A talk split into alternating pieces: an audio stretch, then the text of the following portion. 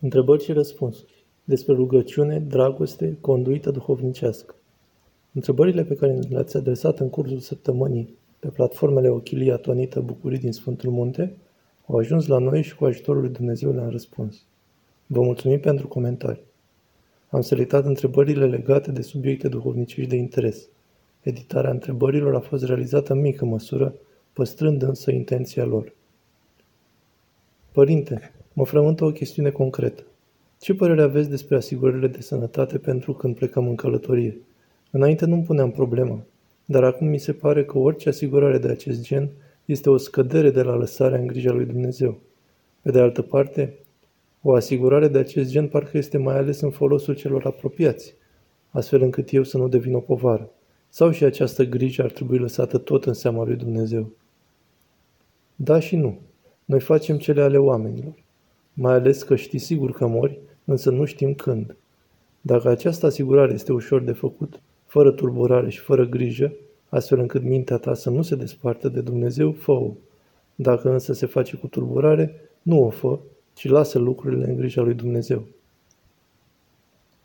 Am înțeles că tăcerea e de aur. Când tăcerea este un păcat? În lume este nevoie de legături sociale. Cum putem să ne autoreglăm nevoia de comunicare cât să nu ne supărăm aproapele, dar să ne păstrăm și liniștea. Ne păstrăm liniștea când rămânem în harul lui Dumnezeu. Liniștea este legată de voia lui Dumnezeu și nu de dorința celuilalt de taifas.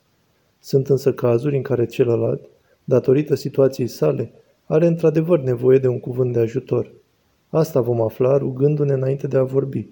De asemenea, în timp ce vorbim ne vom ruga iarăși și vom fi atenți la ce ne spune conștiința. Așa vom îmbunătăți comportamentul nostru în societate. Atunci când vrei să te apuci mai serios de rugăciunea lui Isus sau de ascultare de duhovnic, simți că toată necurăția din tine este dată la iveală. Parcă tot păcatul și toate ispitele vin peste tine, și mândria și toate. Cum să reacționăm ca să nu ne nimicească cel rău, să nu pleznim? Să nu iei în seamă și să continui pur și simplu. Deci nu e bine să spunem rugăciunea lui Isus pe inspirație și expirație? Nu, nu e bine. Dragul nostru părinte, Iosif Vatopedinul, cu ochii umezi și plini de credință și nădejde, e destul să-l vezi. Dacă ai vedea un astfel de om pe stradă, cred că ai fi zis că îl vezi pe Domnul umblând printre noi. Așa este. Un om duhovnicesc te inspiră și numai prin prezența lui. Deci toți extraterestrii sunt demoni și e adevărat că demonii îi sperie foarte mult pe copii? Când eram mai mică, simțeam într-un mod puternic prezențele malefice dintr-o cameră. Simțeam o angoasă în anumite locuri, prezența unor demoni. Odată chiar am văzut un chip foarte urât pe un geam ca un monstru. Nu a fost halucinație. Am înlemnit de frică, m-am pus în pat și am tras pătura peste mine. Apoi a dispărut. Poate că pe copii îi sperie mai tare sau cine știe. Da, se întâmplă așa ceva din păcate, pentru că oamenii sunt mai păcătoși interacționează mai mult cu îngerii răi decât cu îngerii buni. Eu când termin de învățat sau de lucrat ceva intelectual, mă simt așa agitată din cauza oboselii mentale, încât simt nevoia să mă agit, să ascult muzică și pierd timpul. Nu pot să mă adun la rugăciune. Cum să fac? Vrei să te destinzi, e de așteptat. O rugăciune spoveditoare fără presiune ajută mult. În funcție de nivelul duhovnicesc al fiecăruia, ajută și muzica. Depinde însă ce muzică. E nevoie de ceva care să ne țină pe un plan spiritual. Și, desigur, o mică plimbare ajută și aceasta. Ceea ce este important este faptul că acestea trebuie făcute cu rânduială și cu ceas, cu program. Care este diferența dintre deșteptăciune și inteligență sau înțelepciune? Am înțeles că patimile își spun cuvântul în această ecuație, dar la un moment dat spuneți că trebuie să facem distinție între inteligență și înțelepciune. Care este această distinție? Mai ales că țin de același aspect al sufletului. Exact aici este. Nu țin de același aspect al sufletului. Deșteptăciunea, inteligența, ține de logică, pe când înțelepciunea de minte.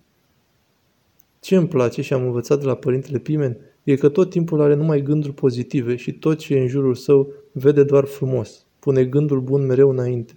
Are doar ochi buni, nu vede răul. Dacă am dobândit și noi harul lui Dumnezeu pe care l-au călugării. Ce bine ar fi! Da, hai să începem, chiar de acum. Pur și simplu. Mulțumim Maicii Domnului că nu ne va lăsa niciodată fără oameni cu mintea luminată și destupată, care să ne aducă la suprafață din adâncul infect în care oricine poate cădea. Să ne rugăm unii pentru alții, pentru că, într-adevăr, oricine dintre noi poate cădea. Cred că acum avem nevoie de cât mai multe explicații, părinte, așa cum a fost transmisă credința până acum. Nu ne mai ajunge. Avem nevoie de mai multe detalii, pentru că din cealaltă parte vin din ce în ce mai multe încercări, justificări, etc. Voi trebuie să ne susțineți din ce în ce mai mult și cu argumente mult mai largi și cuprinzătoare. Tineretul e neîncrezător în biserică, pe care o consideră limitată, lucru care îmi demonstrați că nu este adevărat. De ce să nu folosim toate armele posibile? Toate dragostea și iubirea pe care o avem? Nu e nevoie de argumente, e nevoie de iubire, e nevoie de măsură duhovnicească, de har al lui Dumnezeu. Abordarea rațională, argumentativă, este specifică catolicismului și mai ales protestantismului. Acesta este încă un semn că au pierdut harul. Sfințenia este caracteristica ortodoxiei. Nu am înțeles prea bine situația de la final. Cum ar putea fi distrusă dragostea dintre frați? Dragostea se bucură de adevăr, mai ales când e spre trezirea și mântuirea fraților sau poate mă înșel. Dacă vrăjmașul vrea să atace pe frați, nu este de datoria noastră să-i avertizăm? Nu înțeleg dacă descoperirea adevărului nu era și voia Domnului în acea situație. De exemplu, situația spovedaniei. La spovedanie se spune adevărul, însă acesta nu poate fi spus pentru că poate fi distrusă dragostea dintre frați. Sunt canoane foarte dure pentru asta, direct de la Dumnezeu. Ajutați-mă, vă rog, cu un sfat. Nu știe nimeni să-mi explice ce se întâmplă cu mine. În toată noaptea mă trezesc la ora 3 sau 4 și nici nu mă pot scula, nici nu pot dormi, mă trezesc cu bătăi de inimă. La știri nu mă uit, am scos televizorul din viața mea. Vă rog să mă ajutați ce să fac în acele momente, specific că nu uit să mă rog. Să te rogi cu Doamne Iisuse Hristoase, miluiește-mă, fără să te presezi. Tot nu înțeleg ce aveți voi popi împotriva vaccinului. Care e treaba? Cu toate că vaccinul are probleme, cu toate acestea noi, nu suntem împotriva vaccinului a priori. Principalul punct combătut din cuvântarea Părintelui Stareț este dictatura, adică forțarea oamenilor pe drumul unui tratament controversat. De ce e rău să fim mulțumiți de ceea ce facem? Partea cu cochetăria. Teoria o am, că e mândrie, că e slavă de șarte, etc. Dar de ce e rău? Concret, cum e rănit omul de starea de bine? Mândria este boala diavolului pentru că este implozie existențială, este ruperea de Dumnezeu și concentrarea pe noi înșine, care este pregustarea iadului. Da, Cochetăria este o formă de slavă deșartă înspre mândrie.